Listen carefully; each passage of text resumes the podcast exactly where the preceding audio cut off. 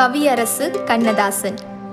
சிவகங்கை மாவட்டம் காரைக்குடிக்கு அருகிலுள்ள சிறுகூடல்பட்டி என்ற கிராமத்தில் ஆயிரத்தி தொள்ளாயிரத்தி இருபத்தி ஏழாம் ஆண்டு ஜூன் திங்கள் இருபத்தி ஏழாம் நாள் சாத்தப்பா விசாலாட்சி தம்பதியருக்கு எட்டாவது மகனாக பிறந்தவர் முத்தையா. பழனியப்ப செட்டியார் சிகப்பு ஆட்சி தம்பதிக்கு சுவிக தரப்பட்ட அவர் நாராயணன் என்று அழைக்கப்பட்டார் சிறு வயதிலேயே எழுத்தின் மீது தீரா ஆர்வமும் காதலும் பத்திரிகைகளில் கதை எழுத வேண்டும் என்ற எண்ணத்தை உருவாக்கியது. பதினாறு வயதில் வீட்டுக்கு தெரியாமல் சென்னைக்கு கிளம்பி வந்தார்.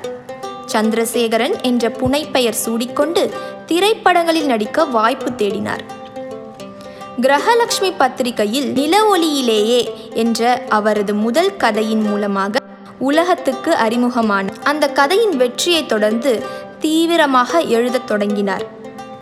பிறகு திருமகன் என்ற பத்திரிகையில் ப்ரூஃப் திருத்தினர் வேலைக்காக நேர்காணல் சென்றார். நேர்காணலின் பொழுது தன்னை கண்ணதாசனாக அறிமுகம் செய்தார். பதினேழு வயதில் பத்திரிகை ஆசிரியரானார். கவிதைகள் மூலம் அடையாளம் கிடைத்த பிறகு திரைப்படங்களுக்கு பாடல் எழுதத் தொடங்கினார். கல்வனின் காதலி படத்திற்காக தனது முதல் பாடலை எழுதினார். கல்வனின் காதலி வெற்றியைத் தொடர்ந்து அடுத்த முப்பது ஆண்டுகள் திரையுலகில் முடிசூடா மன்னனாக திகழ்ந்தார். கதை வசனம் தயாரிப்பு என சகல துறையையும் கையாண்டு தனது தமிழால் வெற்றியும் கண்டார். தொடக்கத்தில் திராவிட இயக்கத்தின் பால் நாட்டம் கொண்ட அவர் பிற்காலத்தில் இந்து மதத்தில் பற்றுடையவரானார்.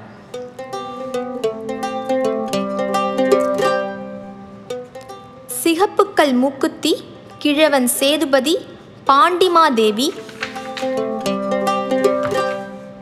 மலர்கள் மாங்கனி ஒரு கவிஞனின் கதை ஒரு நதியின் கதை ஈழத்து ராணி எண்ணங்கள் ஆயிரம் அனார்கலி கவிதாஞ்சலி இயேசு காவியம் அர்த்தமுள்ள இந்து மதம். எனது வசந்த காலங்கள் வனவாசம் மனவாசம் எனது சுயசரிதம் போன்ற பல படைப்புகளின் சொந்தக்காரர். சேரமான் காதலிக்காக சாகித்ய அகாடமி விருதை பெற்றவர். குழந்தைக்காக படத்திற்காக சிறந்த பாடலாசிரியர் விருதையும் பெற்றவர். வீடு வரை உறவு உள்ளத்தில் நல்ல உள்ளம் சட்டி சுட்டதடா மயக்கமா அச்சம் என்பது மடமையடா போன்ற பல தத்துவ பாடல்களுக்கு சொந்தக்காரர்.